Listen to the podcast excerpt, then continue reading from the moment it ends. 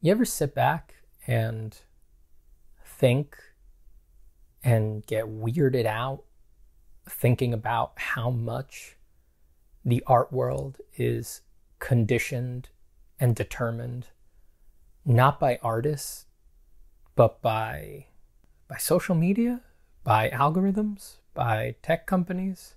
Don't you think that's odd? Some days I don't think it's a big deal at all. Some days I, I just kind of brush over it. And then other days I really think about it and I'm like, my God, what are we doing to ourselves? There is a there is a tendency to believe outright for no real good reason that art is a meritocracy in the world right now. That if you have great work, that will produce the results that you're hoping for. It will make it so that you get what's coming to you, you know, whatever you may think that is success, popularity, money, whatever. It's not really that at all. It's not that at all because we, and when I say we, I mean both artists and art fans, we don't really get to decide what is great work. We have ceded that particular privilege to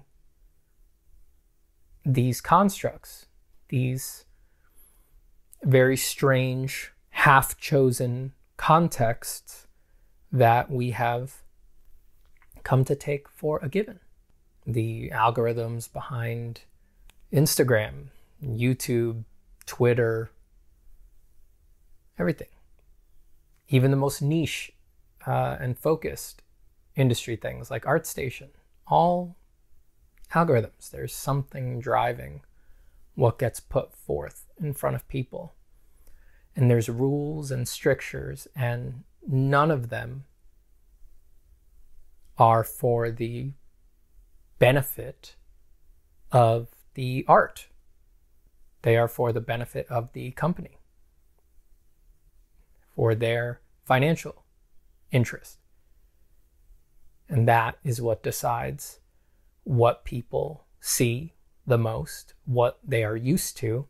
And if you've been around the block more than once, you know that what people see the most and what they get used what they get used to is a huge part of what people think is great work, right? It's not everything, it's not the whole story, but it's a little easier for people to bestow the great work label to something that is an incremental improvement on something they're already very familiar with, as opposed to something new and strange and unique and original. And that's a shame because uh, I sure would like to see more unique and original things. You know, I'm I'm not much of a very uh, unique or original artist, so seeing unique and original work really blows my mind, really wows me. Um, and almost universally, I have found that uh, I can't, I never find it through the typical channels.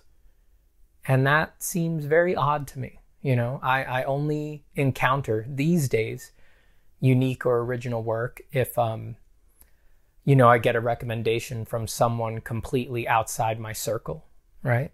If my wife, who travels in very different art channels, shows me something, or if I go to a museum where finally uh, the the taste of the environment is determined by something other than the familiar constructs of online media. You know, at a museum, you are walking through concrete walls that hold pieces for long pe- periods of time instead of um, instead of just cycling infinitely through what the algorithm has determined will keep you on the social media longer. Uh, and the museums are not just grabbing from everywhere, they are grabbing from their connections and from their collections. And that has its own structures and rails as to what it's going to produce.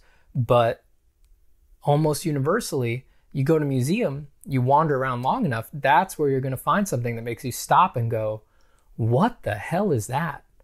You know, how do you even get there in your head?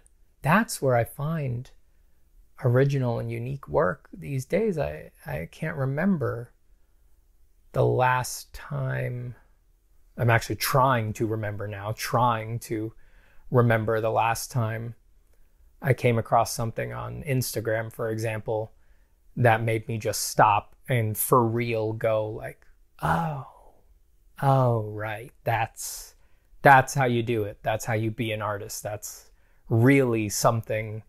It's not incremental. It's a big thing. It's a big different thing. It's a big change. It's something that just presents a completely different viewpoint instead of an incremental viewpoint. I think the last thing I can remember is when I found the art of Olga Dugina on Instagram. I think it's uh, Dugina Art is their handle.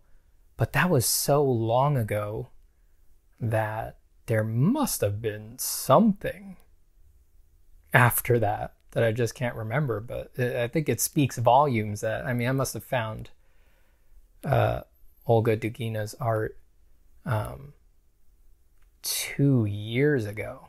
And I can't recall a single thing after that that uh, really felt like a breath of fresh air, you know? So I think that speaks volumes, but I can think of plenty of times that I went to shows at physical places, museums, openings, and got recommendations from other people that were actually, whoa, you know, um, but the and so so you might say, all right, well that's fine. Shut up, Stephen. You know, just get recommendations and be happy with it. And I don't know. I I don't think that is okay because there has to be something to the fact that the volume is so skewed that um, we of this derivative work, or even if the work is not derivative, the fact that these services are serving us a very particular flavor of work that it, this mindless computer, has d- determined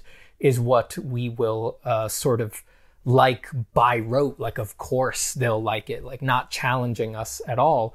Um, that the fact that that is determining perhaps 98% of the volume of images that we are seeing um, I can't see I can't see a way that that is not making us stupid. Stupid as artists, just like dumb, like easily manipulated, completely conditioned, out of touch, just oh that's what i like and because i like it well i'll do that and oh my work doesn't look like that thing the computer showed me a thousand times. I guess i'm bad. I'm depressed now.